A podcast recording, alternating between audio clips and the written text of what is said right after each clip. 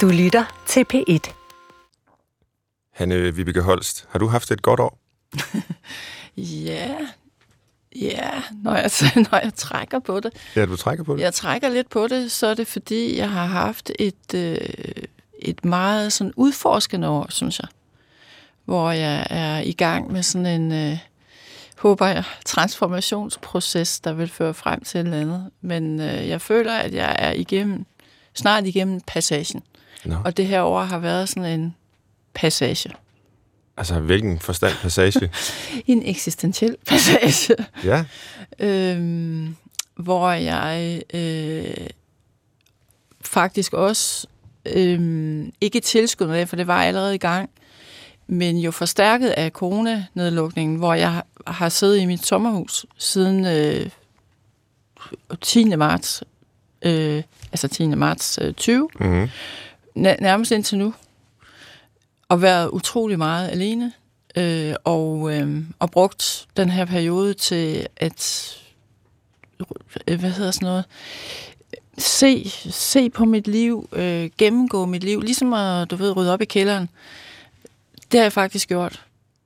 Så derfor, når jeg trækker på det, så har det været et meget spændende år, men også et udfordrende år. Ligesom du ved, det er spændende, og- både spændende og udfordrende at rydde op i kælderen. ja. Fordi der er så meget, der skal sorteres, så man skal kigge på alting. Skal, skal jeg beholde det, eller skal jeg smide det ud?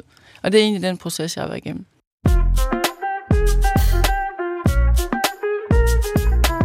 Jeg vil påstå, at vi er enormt mange mennesker i Danmark, der har svært ved at finde ud af, hvordan livet skal leves.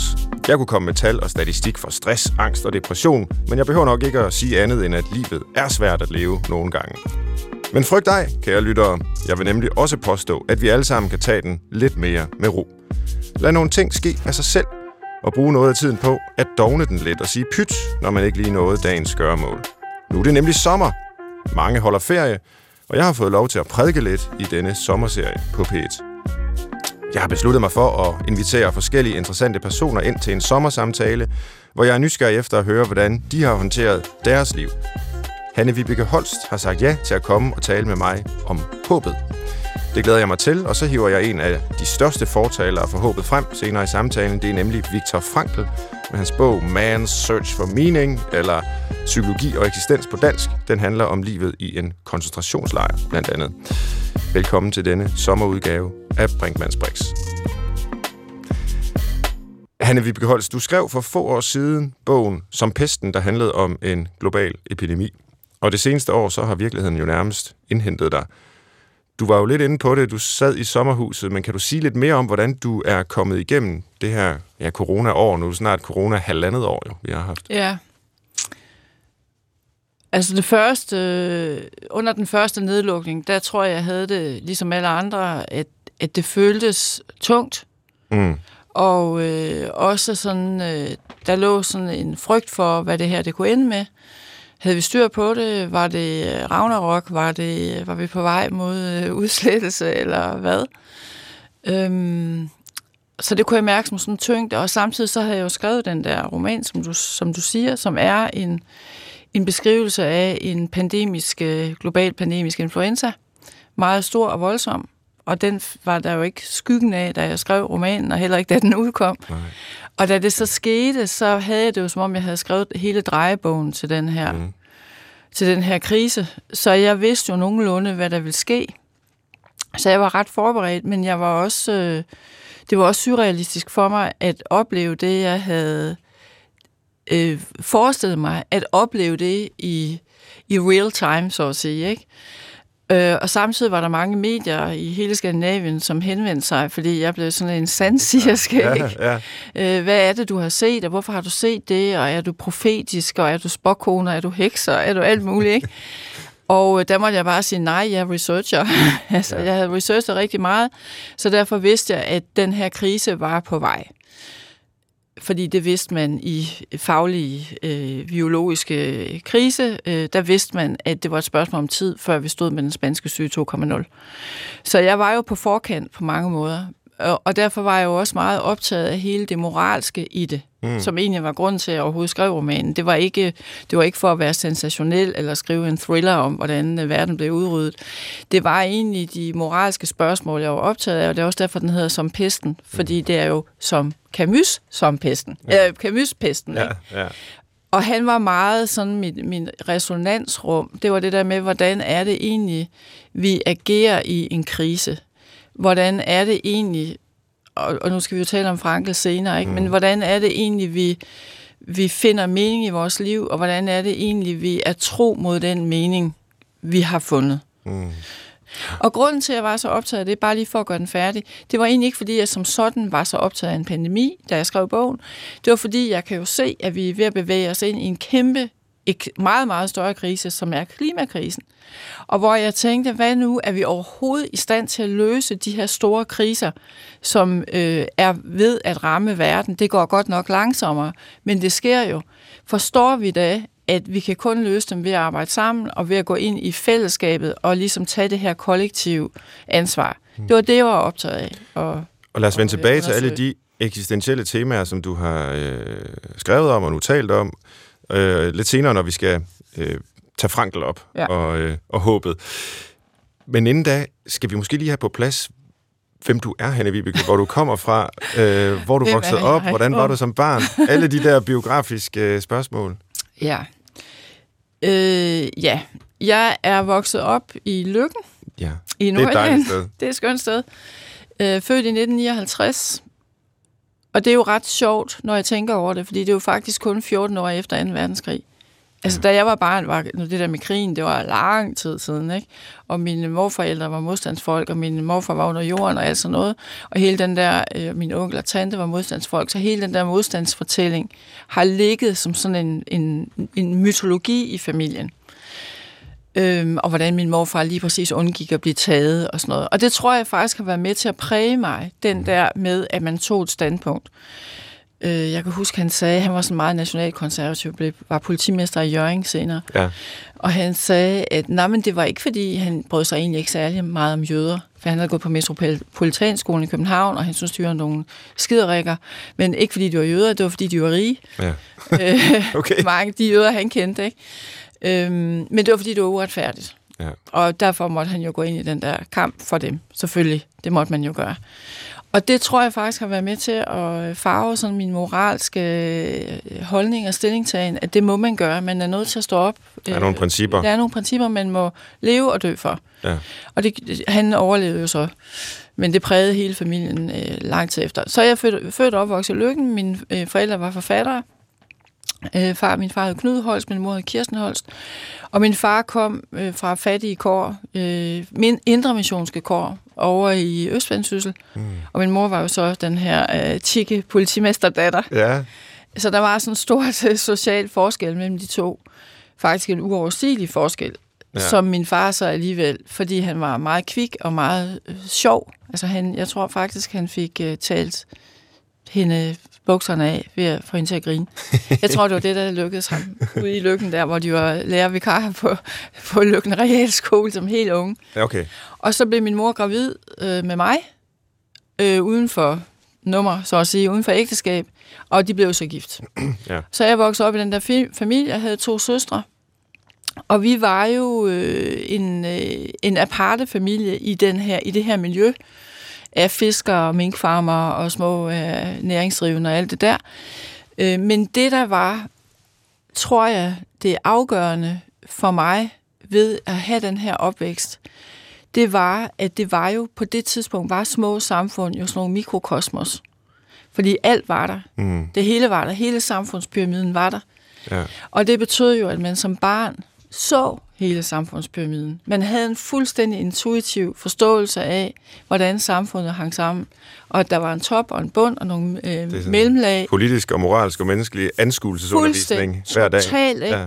Og hvem var de fattige, og hvem var de arbejdsløse, og hvem var de tossede? Det, vi kaldte dem jo de tossede. Mm. De psykisk syge, vil man sige i dag. De gik jo rundt i byen, og alle kendte dem, og alle passede, passede på dem. Og man vidste, at nu, øh, nu, øh, nu Oda, der var en, der hed Oda, som var tosset, som vi sagde, Toshi Oda, øh, hun råbte altid, og det var bare sådan sjovt, og så snakkede man lidt med hende, og så var der en anden en, der hed Ketty ude den anden ende af byen. Hun havde sådan nogle ture, hvor hun sad og skreg. Hun kunne sådan skrige dagevis. Så hvis man, åh, nu havde Ketty, nu havde nogle af de der dage, ikke? Altså, så, så hele den der rummelighed, så, og alle passede på hinanden. Det betyder ikke, at der blev sladret meget mm. og alt sådan noget. Ikke? Men det der med at have en fornemmelse for samfundet, samtidig med, at vi var lidt udenfor, fordi vi var så specielle. Uh, jeg har været, altså, der var mange forfattere er der, der var, på Nørrejyske Ø. Der var, og, der, der, der var jo nogen, der var nogen som, ikke, men... og de kom jo også hos os selvfølgelig. Øhm, en af dem, der kom hos os, var jo Nils Havsgaard, eksempelvis. Ja. Ikke? Ja. Øhm, Jens Mærp Sørensen og nogle af de der andre, der var deroppe. Ikke? Og så kom de jo fra København også. Mm. Altså hele Rifbjergslænget og sådan noget. Fordi min far var lyriker og modernist og alt det der, og orienterede sig jo mod København og rejste til København. Så, men det betød bare, at jeg fik den her fornemmelse af, hvad er et samfund? Og hvad består et samfund af? Og at vi ligesom skal passe på hinanden og vi har, vi har hver sin plads. Og det, det tror jeg faktisk har præget mig rigtig meget. Samtidig med, at jeg havde en helt klar drift fra jeg var ganske lille, til at jeg skulle væk. Okay. Og det, jeg havde sådan en mind, det var, at jeg skulle til Paris. Fordi min mor havde været au pair i Paris og fortalte om Paris.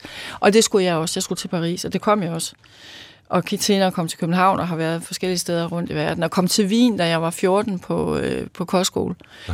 Og så der kom jeg fra den her lille, lille kystby, altså virkelig lille, afsondret by. Det var mere, meget mere afsondret dengang, fordi der var jo ikke noget digitalt, der var ikke noget internet, der var ingenting. Øhm, og så kom jeg til Wien der som 14-årig, og kom til den her centraleuropæiske hovedstad. Ja. Det, er jo det var jo også helt vanvittigt. Altså, helt ja. sindssygt, ikke? Og, øh, og pigekostskole, og, som også var, det var sådan et regime. Var det et år? Ja, et år, et ja. skoleår i 9. klasse. Wow. Regime. Og så, vi havde to timers øh, fritid om ugen, og de to timer, dem brugte jeg til at gå på museum. Belvedere, hvor jeg så Gustav Klimt og Egon Schiele, fordi det lå sådan inden for, hvad jeg kunne nå. Og så gik jeg på øh, café, Café House, og så læste jeg de her depresser, og hvad det nu hed, de her aviser, man sad og læste på stativer. Og så købte jeg for mine meget, meget, meget få øh, lommepenge, der købte jeg øh, Rovolds øh, billigbøger, altså, eller øh, piber billigbøger, hvor jeg så købte øh, tysksproget litteratur, Frans Kafka, Hermann Hesse, og du var 14. Rilke, jeg var 14 år, og så læste jeg det der. Og jeg du var forstod jo ikke, dannet barn. jeg forstod jo ikke så meget af det. Men det gav mig bare den her kæmpe sådan resonans af noget kultur og noget, noget europæisk øh, kultur på en eller anden måde. Ikke? Var det så der, du besluttede dig for, at du også skulle være forfatter? Nej, det vidste jeg bare. Det, jeg har aldrig haft et øjeblik i mit liv, hvor jeg ikke vidste, at jeg skulle være forfatter. Okay. Så efter jeg har haft en bevidsthed. Mm. Så som barn, der så jeg tegnet. Jeg kunne jo ikke skrive endnu. Så jeg tegnede bøger. Så jeg skrev sådan noget trylleskrift. Ja fordi jeg skulle være forfatter. Så har jeg altid vidst. Hvad synes dine forældre om det? Det synes de var fremragende. Ja? Altså, det, ja, selvfølgelig skulle jeg det. var du... Øh, ja, det, jeg vil egentlig spørge, om du var et trygt barn? Eller? Nej, det var jeg så absolut ikke. Nå, nej, det, det var jeg på mig. Nå, det var jeg nemlig. man kan tage til Wien som 14 ja, nej, men det, det var jeg jo så nok. Sådan. Ikke? Det er jo også nu, du er psykolog, ikke? Øh, og jeg, har, jeg er så glad for, at jeg skulle være med i det her program. Jeg er meget skuffet over, at der ikke er en briks, faktisk. Det kan jeg sige ja. til lytterne. Der er ingen briks. Hvis vi havde bare optaget det i Aalborg, så har vi faktisk en briks. Er det rigtigt? Og der vil jeg gerne have ligget. Jeg vil ja. gerne have haft en uh, ene time med Svend Brinkmann. Jamen, det har du nu. men øh, nej, altså jeg må jo nok sige, at selvfølgelig har jeg været super robust, fordi at blive sendt til Wien eller ikke sendt, jeg ville jo gerne, at komme til Wien på den her kostskole. Og grunden til, at jeg gjorde det, var, at lykken var for lille til mig. altså, mine forældre kunne se, at jeg skulle have noget mere. Jeg bliver mm. nødt til at få noget mere udsyn, og jeg gik jo ned på den der strand, og så ud over horisonten hver eneste dag, og drømte bare om at krydse den. Og de kunne godt se, at jeg skulle nok have lidt nogle større udfordringer, nu, lidt, lidt større, altså der var højt til himlen, men ikke så højt til loftet, og jeg havde brug for noget mere. Øh, og derfor kom jeg så af forskellige grunde til Wien. Noget med mine nogle venner, mine forældre havde, som kendte den der skole og alt muligt. Øhm, og, og det, at jeg kunne det, være helt alene, jeg kunne jo ingen tysk. Det var jo på tysk. Jeg kunne jo ikke noget tysk. Jeg kom ind på den her pigekostskole. Øh, sovesal, 10 piger på hver, lille en jernseng og et lille bitte halvandenmandskab. Vi boede på sådan en gammel kadetskole. Altså, det var helt kinderkirche, kyche og totalt strikt regimente. Og der var jeg auf Deutsch, kunne ingenting. Jeg var vant til at kunne udtrykke mig. Jeg var jo vant til at være på toppen, fordi jeg var verbal meget stærk, og også stærkere end alle andre stort set, fordi jeg kom jo fra det her meget verbale hjem, ja. litterære hjem, så jeg kunne tale alle ned under gulvbrædderne. Det har jeg så gjort siden nærmest. Men, Men det kunne, du øh, ikke men det kunne jeg ikke der. Nej. Jeg kunne ingenting. Jeg blev frataget alle øh, distinktioner. Jeg kunne ikke noget. Jeg kunne ikke være mig. Jeg kunne simpelthen ikke være mig. Det eneste, jeg kunne, det var, var at være de danen, altså danskeren, øh, og, og frigjort. Fordi det var man jo, når man var dansker. Vi havde fri abort. Vi havde lige fået aborten der i 72, og jeg var her i, i 73. Øh, vi, havde, vi var seksuelt frigjorte, og de troede jo, vi fik øh, p-piller i yoghurten om morgenen og sådan noget. Ikke? Altså, og, og det gjorde, at jeg havde ligesom en aura af at være skandinavisk og frigjort, og særlig og speciel. Det kunne de godt mærke. Ja. Og jeg var meget moden i forhold til dem, fordi de kom på den her skole, når de var, gik i 5. klasse, og var der til 3.G, altså tog studentereksamen, fordi gymnasiet startede der, i, i hvad der svarer til vores 5. klasse. Det var et 8-års gymnasium. Og jeg kunne ingenting.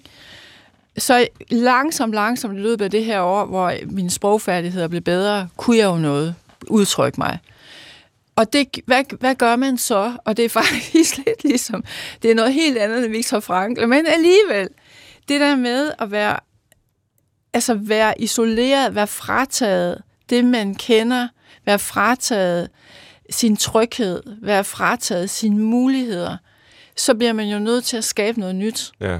Og hvad gjorde jeg? Man kan ligesom gå under i det, eller at opgive, og skrive hjem til sin mor, hent mig, jeg vil hjem. Det her klarer jeg bare ikke. For jeg led jo selvfølgelig af hjemme, og jeg havde en kæreste, jeg savnede, og alt det der. Men jeg, jeg gik den modsatte vej. Jeg sagde, det skal jeg satan lyn med nok gennemføre det her. Og så gik jeg ind, indad. Og det vil sige, at jeg læste og læste og læste, og jeg skrev. Og så, så gjorde jeg det nemlig, og derfor er jeg så optaget af Frankrig. Jeg gjorde det til, ligesom til noget ophøjet. Mm. Jeg fandt ligesom en mening i det, og jeg gjorde det til en ophøjet erfaring, Mm-hmm.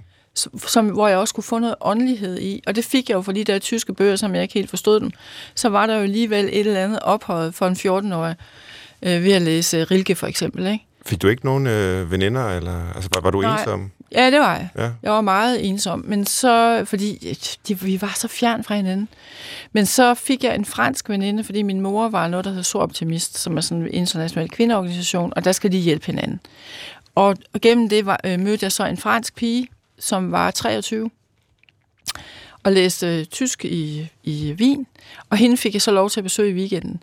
Og hun levede jo så det der frie studenterliv, Ja.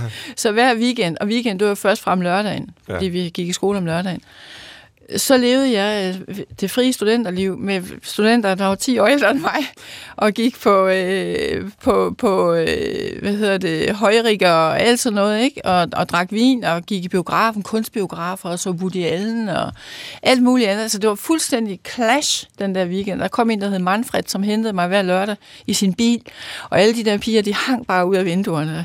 What? Jeg forstod ingenting. og så skete der faktisk det, at hun fik en tysk kæreste, eller en østrisk kæreste, og så fik jeg nøglen til hendes lejlighed, og så var jeg tit alene i hendes lejlighed, og så forfalskede jeg, at man skulle skrive under på, hvor man havde været henne. Og det skulle hun skrive under på, og så forfalskede jeg bare hendes underskrift, der skrev, at jeg havde været der. Og så var jeg tit helt alene i weekenden i hendes lejlighed. Jamen, det var på mange måder. Men det, grunden til den her lange, lange historie, det er fordi, at det har jo været helt vildt afgørende for min, Det må det have været. min dannelse. at kan du overhovedet ikke? beskrive, hvordan det har det? Fordi man kan sige, det er lige i de år, Ja, hvor altså, det er i tråd med al sådan udviklingspsykologisk teori om identitetsdannelse, Ja. ikke? Altså, Jo. som sker lige der. ja. Øh, almindeligvis jo i alle mulige relationer med andre, som man spejler Ja. sig i.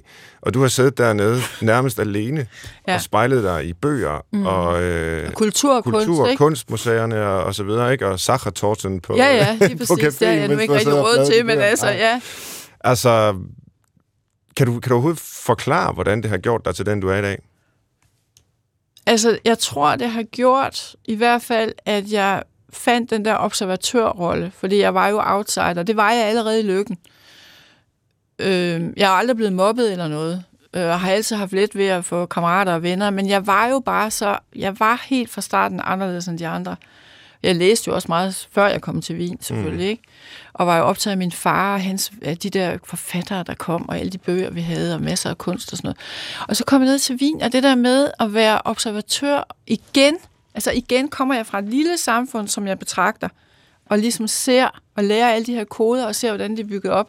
Og så kommer jeg til et stort samfund, som jeg ikke kan overskue på den måde. Men jeg kan alligevel se noget. Jeg, kan, jeg har også en fornemmelse af noget historisk, som jeg jo ikke havde i lykken overhovedet. Men jeg har en fornemmelse af noget, noget verdenshistorisk, og der vidste jeg slet ikke alt det her med, med Nazi-Tyskland og Østrigs annektioner. Altså, der, det vidste jeg ikke noget om. Mm. Så jeg forstod ikke alt det her. Jeg vidste ikke, hvordan at, øh, at, at øh, Østrig havde jo været, eller Wien havde jo hele den øh, vinske kulturelite var jo jødisk. Det vidste jeg jo heller ikke noget om. Så meget, som jeg først ved nu, eller først vidste meget senere. Men, øh, men jeg tror, at det jeg gjorde, var, at jeg fandt, ligesom Frankel for så vidt gør, i, i Auschwitz. Altså, jeg fandt en eller anden ophøjethed i min ensomhed. Mm. Og derfor har jeg også, nu sagde jeg, at jeg havde været alene under coronaen. Det var jeg ikke hele tiden. Min mand var også meget af tiden. Jeg har jo trods alt en mand. Øh, men, men jeg har altid været meget alene og søgt det at være alene meget. Og det tror jeg kommer fra den gang. Mm. At jeg ligesom kunne finde... Øh, finde mening i at være alene, og også det der med, at når man er alene, kan man bedre se de andre. Mm. Ja, fordi du har jo ikke været bange for heller at blande dig Nej, fordi det, der så sker... Altså, der det, der er også så sker, en udadvendthed. Absolut, men det, der så sker, det, der så skete i Wien, det var efterhånden, som jeg lærte at tale tysk, og overhovedet kunne udtrykke mig, så begyndte jeg jo at agitere. Så begyndte jeg at fortælle de her piger, som jeg var på sovesalen med, at, hvad er det for et liv, I lever? Ja. Kinderkircheküche. Altså, I tror bare, I skal gifte sig og have børn. Det er jo fuldstændig forkert. I skal frigøres, I skal emanciperes. I skal, I skal også have p-piller. ja, ja, I skal, ja, I skal være feminister alle sammen, og ja. de glodede bare på mig. Men det blev jo sådan de sidste par måneder, hvor jeg var der og blev god til tysk selvfølgelig, at der sad jeg bare i de her senge om aftenen. Lyset skulle være slukket klokken kvart i ni. Vi var 15, på det tidspunkt var vi 15. Okay. Kvart i ni skulle lyset slukkes, og så skubbede man sengene sammen, og så sad man bare visket der om natten. Og der holdt jeg også nogle øh, agitations... Ja, feministiske forelæsninger. Ja, feministiske forelæsninger. Og så øh, kom jeg hjem, og så kom jeg i gymnasiet. Og der blev jeg jo fuldstændig reverød. Altså, jeg, jeg blev helt totalt øh, revolutionær og øh, stærkt femi- marxist, feminist, leninist, øh, alt, alt muligt med ist. Øh, det var lige mig. Så der gik jeg ligesom fra den her øh, isolation til at gå ind og være på talerstolen øh, i, på gymnasiet hele tiden, og være meget aktivistisk og meget frem i skoene og sådan noget. Ikke? Ja. Så jeg har de der, det har jeg stadigvæk. Jeg pendler ligesom mellem de der to yderpunkter.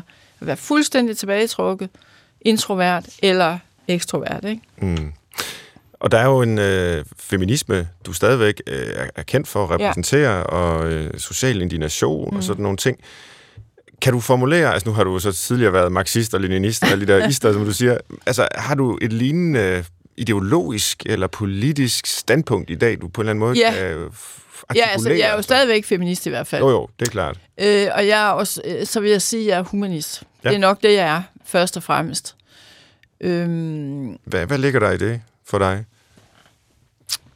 Der ligger det i, at at, at forstå det menneskelige i hele sin dybde. Mm. Og forstå det menneskelige i sig selv selvfølgelig, men, men især at forstå det menneskelige hos den anden. Og at have en empati, en medfølelse, en rummelighed i forhold til den anden. Og det er jo ligesom øh, Løstrup siger, at man holder den andens liv i sin hånd og det mærker jeg meget tydeligt som sådan et øh, imperativt krav, jeg stiller mig selv. En forventning, jeg har til mig selv. Mm-hmm. Ja, jeg vil nok sige, det, det er nok der, jeg er. Øh, og så er jeg blevet mere og mere optaget af altså eksistensspørgsmål. Mm. Mere end jeg var dengang. Altså, der var det jo mere øh, politisk og ja.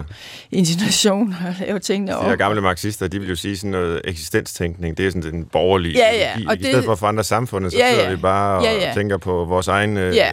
og, og, det, og det er der også en risiko i. Mm.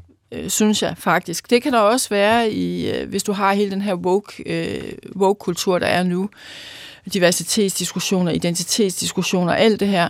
Der er jo en stor risiko i det for, at den bliver meget øh, indadvendt, og den bliver meget social øh, indifferent. Altså, at man faktisk ikke er særlig interesseret i at ændre sociale vilkår, eller ulighed, eller uretfærdighed.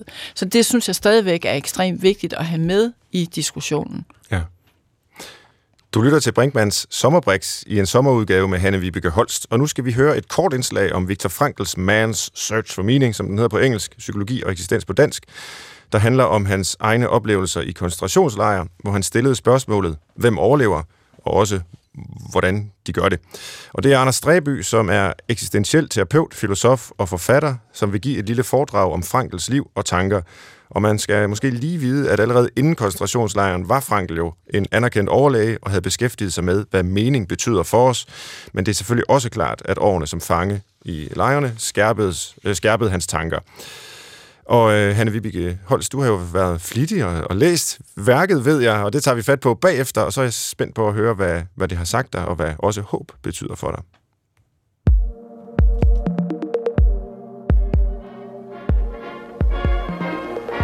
Tyskerne marcherer ind i Wien. Det er formelt en besættelse. Hvis man kigger på billederne fra Wien på det tidspunkt, så ligner det ikke lige frem nogen besættelse. Folk de står med flag og tager imod den fortabte søn, der vender hjem.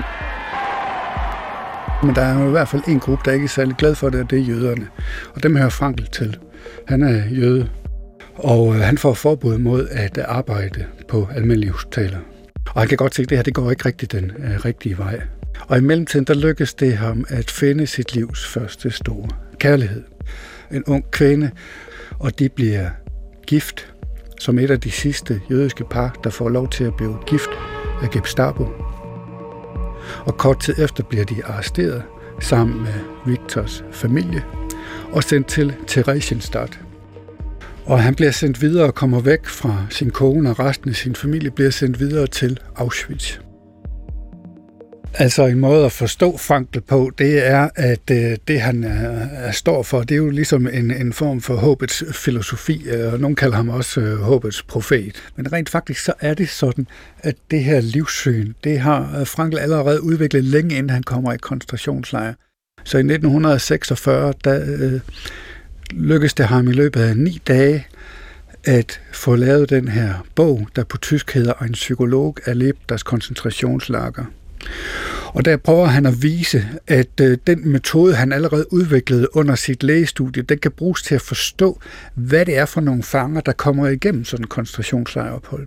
Fordi der er jo selvfølgelig nogle fanger, der kommer i gasovnen. Men en meget stor del af de fanger, der dør under koncentrationslejrophold, de dør af sygdom, eller de bliver slået ihjel af de andre fanger. Men der er altså nogen, der overlever. Og det er dem, Frank er interesseret i, og det er det, han, han prøver at finde frem til i den her bog, ud fra sin metode. Hvem er det, der overlever det her ophold? Er det de mest robuste? Er det de mest modstandsdygtige, der kommer igennem? Er det dem, der har haft den bedste opvækst, eller hvad er det? Nej, det er det ikke, siger han. Det er dem, der er i stand til at finde mening med livet, på trods af, at de er underlagt ekstreme livsomstændigheder. Så det vil sige, at der er et håb at finde, selvom man sidder i en tysk koncentrationslejr, under 2. verdenskrig. Og det er jo en meget, meget stærk beretning. Men Frankl siger, at koncentrationslejren er sådan set bare et eksempel på det at blive underlagt ekstreme livsomstændigheder, og hvordan mennesker reagerer under sådan nogle omstændigheder. Og han nævner som et eksempel det at blive arbejdsløs som noget, der kan ligne den samme oplevelse.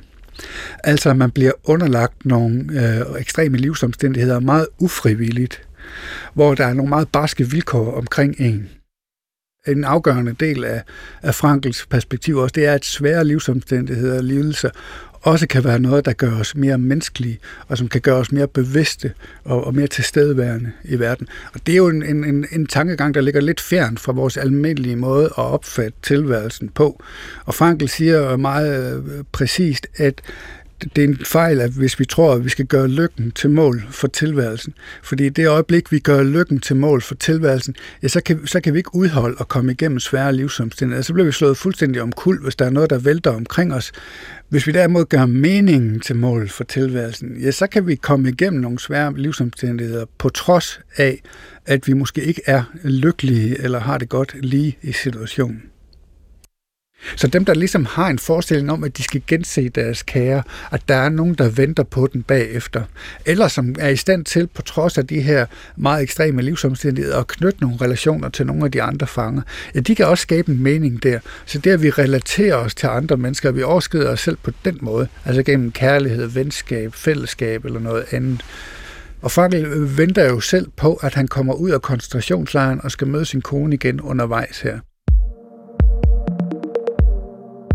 Han bliver befriet sammen med de andre fanger af de amerikanske styrker. Og først der finder han ud af, at han er den sidste overlevende fra sin familie. Og at der kunne de fleste mennesker så gå fuldstændig ned, og det er Frankl også tæt på at gøre. Men den her terapeutiske tilgang, som han har udviklet, den bruger han også i sit eget liv. Man må fortsætte på trods, det er afgørende, at man aldrig nogensinde giver op. Tak til Anders Dreby for en øh, kort indføring her i Frankels øh, liv og øh, bog. På dansk hedder den Psykologi og Eksistens. Jeg har faktisk den norske udgave liggende, øh, som jeg har fået tilsendt af min øh, norske kollega Finn Skorterud, som pludselig er blevet verdensberømt, fordi det var ham, der foreslog, at mennesket er født med en halv promille alkohol, fordi det er blodet, og det der er lavet en film om. øh, men, men Finn har skrevet forord til den her, og jeg har taget den med, fordi på norsk hedder bogen Livet er mening. Mm. Og det synes jeg er i virkeligheden den bedste måde at mm. sammenfatte Frankels øh, livssyn på. Altså, mm. man kan ikke sige, at livet har mening, men det, det er simpelthen mening. Og, og, og en mening, vi ikke heller så opfinder, fordi den er der på en måde altid allerede, og så ja. kan man være mere eller mindre langt fra den. Øh, og man skal selvfølgelig leve med håbet om, at man en dag kan finde den. Ja. Nå, det var så min lille tilføjelse og en reklame for den norske udgave. Den danske er også øh, udmærket. Hanne Vibeke Holst, hvad, hvad har du tænkt på i forlængelse af øh, læsningen af Frankel her? Altså, jeg synes, det er en øh, meget, meget vigtig bog. Og øh, når du siger det der med livet er mening, det minder mig om, at der var en gang sammen med Peter Bastian til sådan et eller andet kursus, hvor der så var en, eller et arrangement, og så var der en, der spurgte, hvad er livets mening? Og så siger Peter Bastian, livet. Mm. Og det er jo det samme, ikke? Det er det, ja. Og jeg tror, at øh, Frankel har fuldstændig ret. Øh, nu siger øh, Anders Dreby, som i parentes bemærket er min terapeut. Men det vidste du ikke. Nej. det, er, det er jo fantastisk. Ja, det er faktisk fantastisk. Så jeg har stor glæde af at tale med Anders Dreby om eksistentielle temaer. Ja, altså aktuelt din... Det er aktuelt, der har været i et par år. I hele den her kældersortering, der, ja. der har han været en meget, meget stor uh, guide, en stor hjælp. Altså, det anede vi jo ikke, uh, da vi planlagde det her Nej. heller, så det er jo uh, et, et utroligt sammentræf. det er et utroligt sammentræf. ja. Øhm, og han er meget klog, og, han, øh, og det er jo sådan nogle samtaler, vi har mm. en gang om måneden, eller hvor tit vi snakker sammen. Over Zoom selvfølgelig, som det har været længe. Ikke?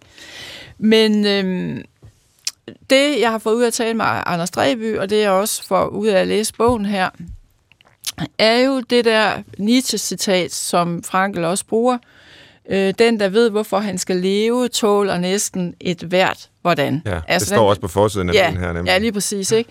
Så det der med, når man ved, hvorfor man er her, så, så, så betyder det ikke så meget, hvordan man er her.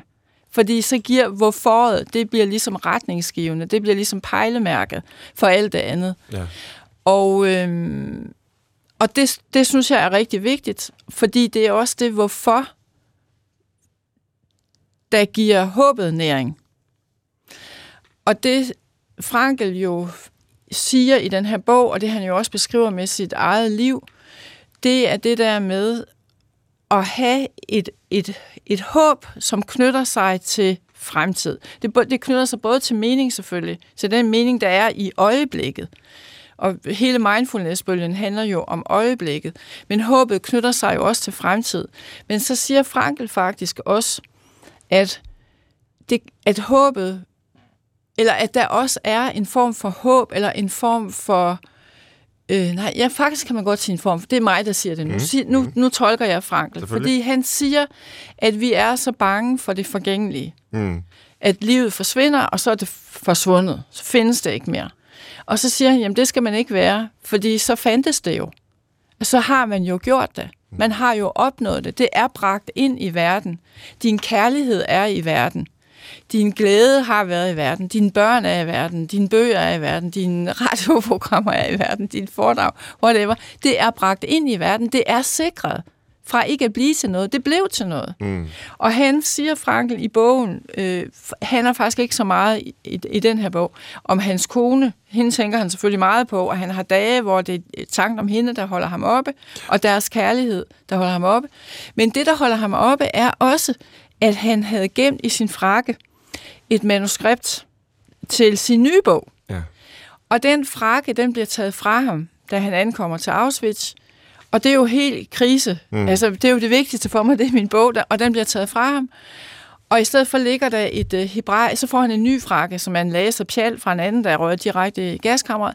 Og der er et eller andet hebraisk citat, som jeg desværre ikke lige kan huske, men som giver ham et eller andet. Det handler også et eller andet om livet.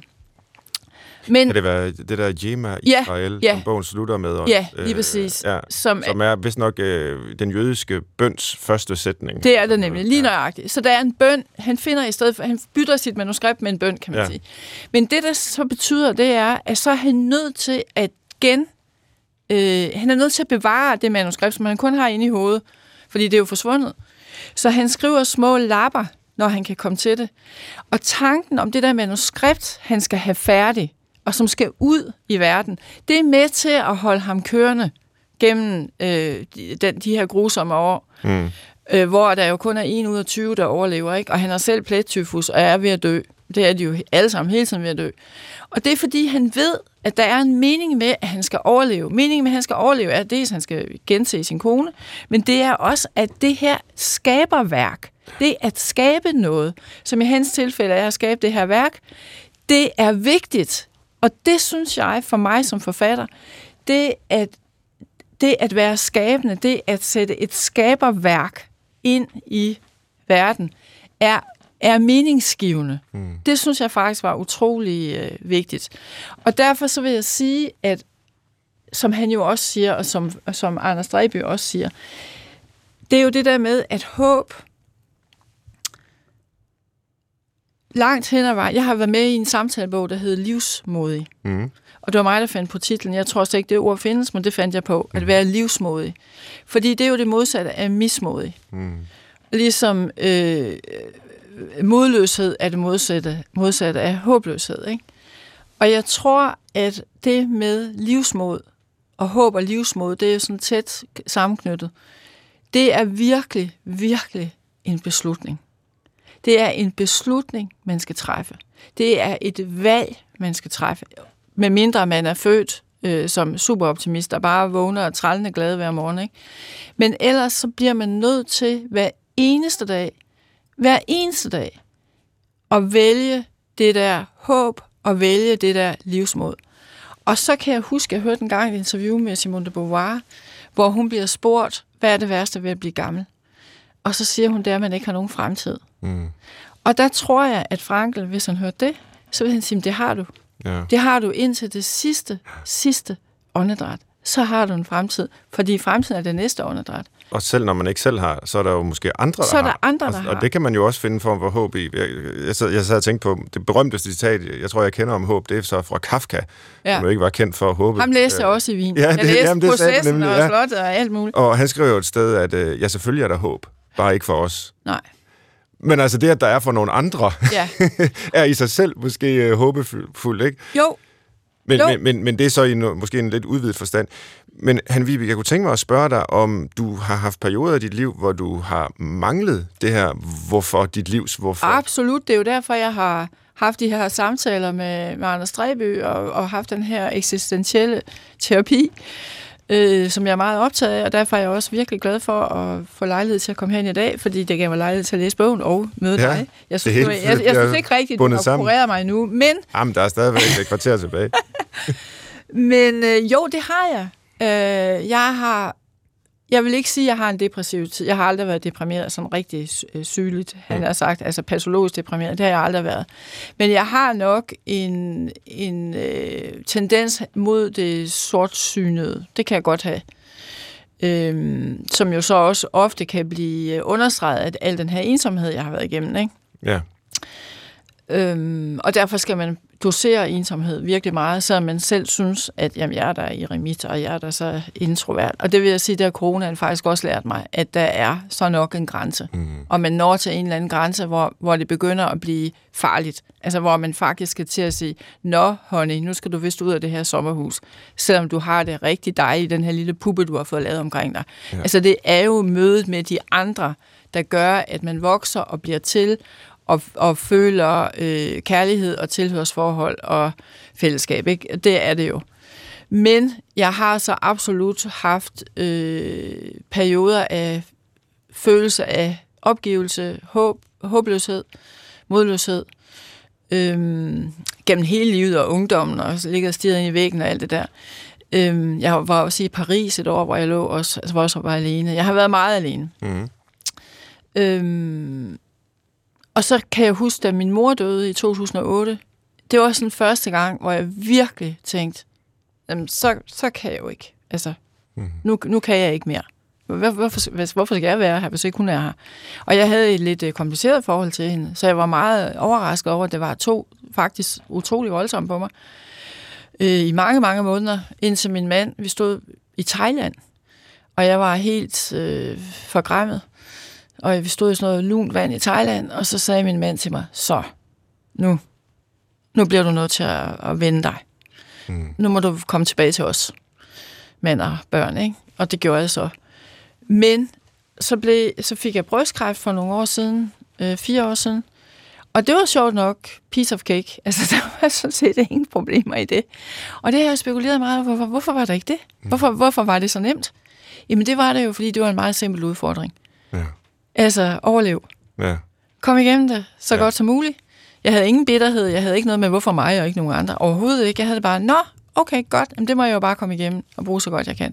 Og jeg var mega dygtig patient. Jeg var så god til det, og jeg var glad og smilende, fordi det der med at have en øh, livstruende diagnose, det gør jo, at så er der sådan set ikke andre krav. Mm. Altså, så behøver du ikke gøre andet. Så behøver du ikke også skrive en mega god bog eller et eller andet. Nej. Så alle ved, hun er alvorligt syg. Ja. Og så al den angst og plage og så videre, den forsvandt ligesom i den periode. Bortset fra, at jeg skulle skrive bogen færdig, altså som pesten. Ja. Færdig, mens jeg gennemgik det her forløb. Og den blev også færdig. Øhm, og så blev jeg 60 år for to år siden. Og der kunne jeg bare mærke, nu, nu er jeg ved et eller, andet, et eller andet form for vendepunkt. Hvor jeg bliver nødt til at lave den her kælderinspektion. Mm. Øhm, og jeg kan mærke, at jeg er på vej i en ny livsfase, hvor jeg ligesom skal beslutte mig for, går jeg mod mørket, går jeg mod lyset, går jeg ned, går jeg op, hvor går jeg hen?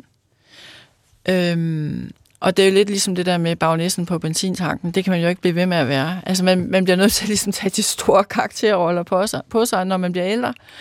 Og der kunne jeg ligesom mærke, at nu er du ved et vendepunkt. Du har skrevet den her bog som Pesten, som er en kæmpe stor roman, men nu skal du ligesom et andet sted hen. Nu skal, nu skal du gøre noget andet. Og det er det der andet. Hvorfor?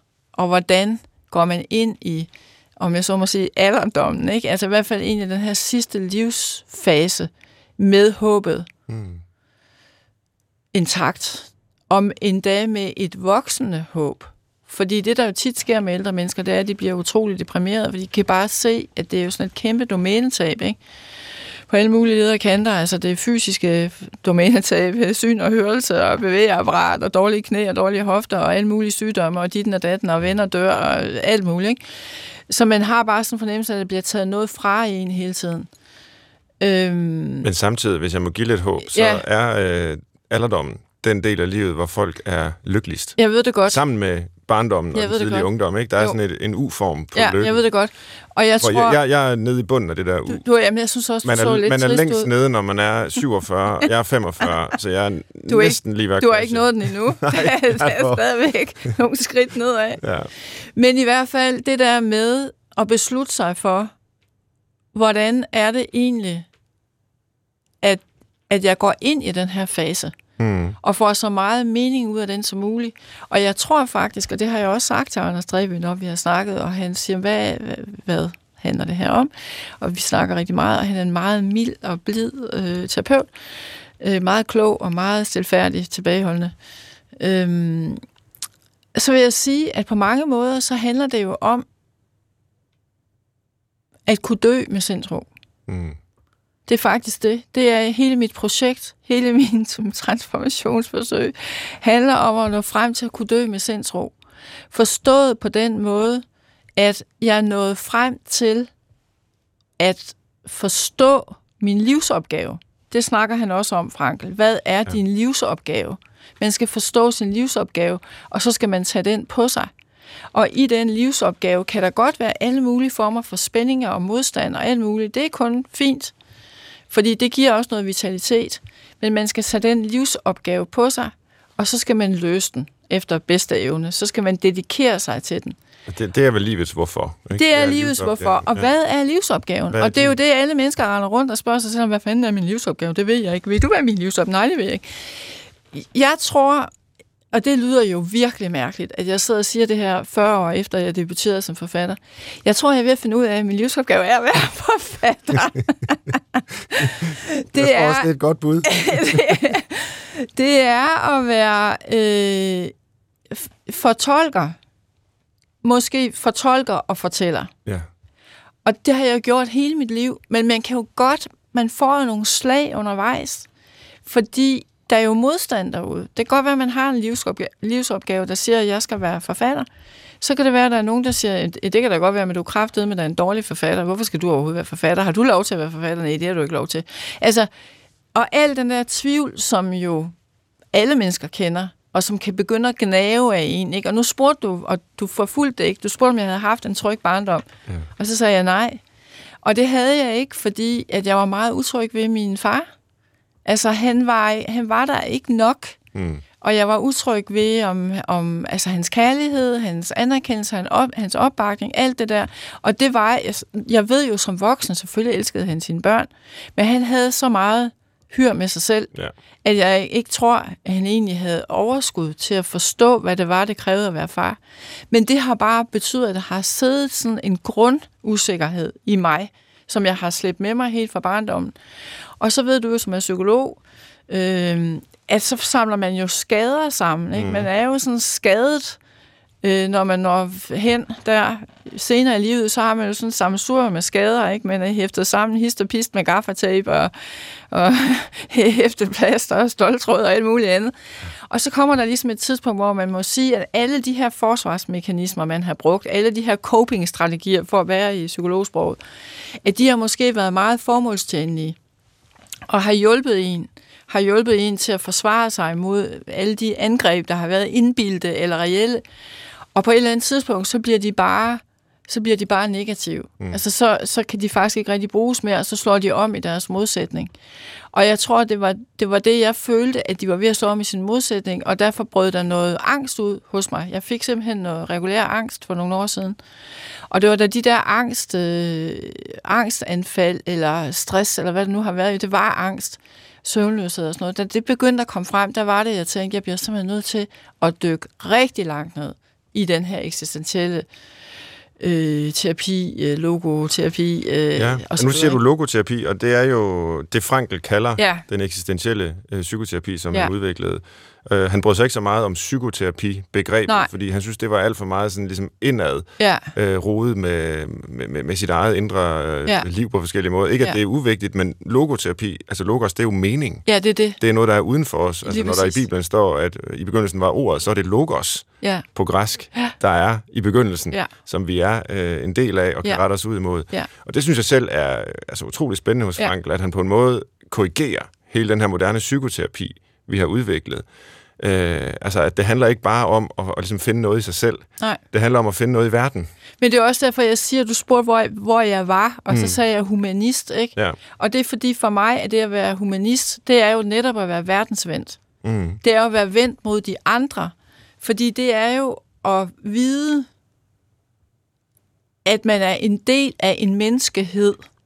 Og det var også det, der gjorde, at jeg skrev hele romanen der som pesten. Det var, fordi det var en roman om menneskeheden Ja. i vores tid, altså intet mindre. Øh, og det der med, hvordan, hvordan er man en del af menneskeheden, og hvordan tjener man menneskeheden. Det siger han jo også, Frankl. Han siger, at vi spørger hele tiden, øh, hvad er det, han siger? Hvad, øh, hvad er, hvad, hvad er, hvad betyder livet? Eller hvad, hvad, hvad er det, han siger? Og så siger han, men det er det modsatte spørgsmål. Hvad kan jeg få ud af livet, siger han. Det er det, vi spørger os om. Ikke? Hvad kan vi få mm. ud af livet? Og så siger han, det er ikke det. Det er det modsatte spørgsmål. Hvad kan livet få ud af dig? ja. Og det er det, jeg er John optaget F. Kennedy bare Ja, overført til Berlin, øh, ikke? lige præcis. Ikke? Og det synes jeg er rigtig, rigtig enormt spændende. Det er lige præcis det der skæringspunkt mellem, at man finder sin egen mening, det som giver en selv tilfredsstillelse. Og han taler også om den der øh, eksistentielle øh, frustration, som jo handler om, at man ikke har fundet den, og man ikke har udlevet, man har ikke realiseret sin mening. Altså det, som man skulle give ens liv mening, det har man ikke realiseret, det der potentiale har man ikke realiseret. Og så taler han også om det der eksistentielle vakuum, som vort, og det var jo i 50'erne, han skrev det her, ikke? Altså, det er jo blevet endnu færre. Fordi vi selv skal fylde det ud. Der, vi får jo ingen hjælp. Vi skal selv, hver eneste individ, skal ligesom udfylde det her eksistentielle vakuum. Altså, hvem er jeg? Hvorfor er jeg her? Hvad er meningen med mig? Hvad skal jeg, øh, hvad skal jeg bidrage med? Ikke? Og, og lige præcis det der punkt, med hvordan har jeg mening selv? Hvordan bliver jeg tilfreds selv? Hvordan kan jeg gå møde i seng, som de sagde i gamle dage, ikke? Når man ligesom havde ydet sit ude i marken, så var man mødig, og så kunne man tilfreds gå i seng om aftenen Det er og vide, jo. det er sindsroen. Man har ydet øh, dagens stund, ikke? Mm. Og, og der, hvor jeg gerne vil hen, det er lige præcis det der, når jeg siger, at jeg gerne vil dø med sindsro, så er det det der med at vide, at jeg har ydet min dont. Jeg har gjort det, jeg skulle. Jeg kan dø mødig og vide, at jeg ikke, at jeg ikke kreb, øh, krøb udenom. At jeg faktisk gjorde det, jeg skulle gøre, og jeg ikke var doven eller ikke var bange. Altså, fordi der, rigtig mange af os, vi viger udenom det, vi skal, øh, fordi vi er bange. Vi frygter det, fordi vi er bange for ikke at kunne slå til. Og så finder vi noget, som er lidt lettere, men det var jo egentlig ikke det. Altså det der med, med skygge, øh, skyggekarriere, shadow careers og sådan noget. Ikke? Altså man går hen og finder noget, der ligner det, man egentlig gerne vil, men det er ikke det. Og, og det, det er det, som jeg synes, at Frankel lærer os, at du skal finde det, men du skal også se til de andre. Og der snakker han jo også om den her koncentrationslejr, hvor han jo ser, at det, der, der opmuntrer dem, og det, der gør, at de også får mod til at overleve, det er jo den, der giver sin brødskorpe, eller en lille del af, af sin lille bitte brødskorpe til en medfange. Mm. Altså den, der lige har overskud til den her menneskelige gerning, den her generøsitet. Øh, og hvor han siger jo også, at det er vigtigt at huske, at det var jo ikke, der var jo jøder, som var onde, mm. altså nu har du lavet et program om ondskab, mm-hmm. har jeg hørt, øh, der var jo jøder, der var onde og udlevede ligesom det onde og var kapoer og sådan noget, ikke? Men, og der var også fange, altså, øh, nazi, hvad hedder det, tyskere, øh, nazister, øh, som var gode. Så han så begge dele. Og det er jo igen det der med at kunne se både det gode og det onde, og hele, men, hele mennesket. Og, og der, hvor vi bliver, tror jeg, vi føler os meningsfulde. Dels er det ved at skabe det, vi skal skabe, og det kan jo godt være at skabe omsorg, for eksempel. Mm. Øh, eller skabe, være en god lærer, eller øh, være god, en god kok, altså alle mulige ting, eller en god forfatter, en god psykolog, eller en god øh, tilrettelægger, eller hvad, hvad ved jeg. Øh, men at vi ligesom gør det, vi er der, vi er dedikeret, vi er i det, vi giver det, vi, vi skal. Øhm, ja. Det er simpelthen så inspirerende at høre dig fortælle, Hanne Vibeke Holst, men vi er nået til vejs ende, og vi Hej. spørger alle vores sommergæster, om de er med på en spøj, nemlig at lave en lille liste med tre gode råd til at få et liv som dig. Som mig. Ja. Og efter alt, hvad du har sagt her, så er jeg sikker på, at der er mange, der skal tage noter, når, når du nu forklarer, hvordan de gør det. Hvordan de får et liv som dit. Jeg synes ikke, de skal have de skal ikke have et liv som mig. Det vil jeg ikke anbefale nogen. Jo da! Nå, men hvis de skal have et liv som mig, det er jo svært, fordi det, den vigtigste forudsætning for at få et liv som mig, det er jo ikke at have et arbejde. Ja, undgå arbejde. Undgå et fast arbejde. Undgå fast arbejde. Ja, med faste mødetider. Ja. Og så vil jeg sige, meget vigtigt, det hænger sammen med det, undgå et liv, hvor du skal stå tidligt op om morgenen. Ja. Undgå at stå Ja. tidligt op. Jeg tager Og så det tredje og det vigtigste, og det kan man jo godt finde på hver sin måde, det vil Frankl i hvert fald sige, man kan finde. Det er sørg for at have frihed i dit liv. Ja. Husk friheden. F- fr- friheden i dit liv, og sæt dig selv fri. Ja. Det blev fire, Ja. men det går Det, det hænger lidt sammen, ja, de to det, sidste. det er du ret i. Ja. Tusind tak for dem. Og, læ- og læse mange bøger. Du har lyttet til Brinkmanns Brix i en særlig sommerudgave, og i næste uge taler jeg med Knud Romer om meningen med det hele. Tusind tak til dig, forfatter Hanne Vibeke Holst, fordi du vil fortælle om dit liv, om Frankl og om alt muligt, jeg ikke øh, havde forudset på forhånd. Det har været skønt at tale med dig. Til retlægger i dag var som altid Christoffer Heide Højer, og det var Frederik Bjerg Andersen, der stod for indslaget. Jeg hedder Svend Brinkmann. Husk, du kan altid skrive til os på brinkmannsbrix.dr.dk. Ha' en god sommer.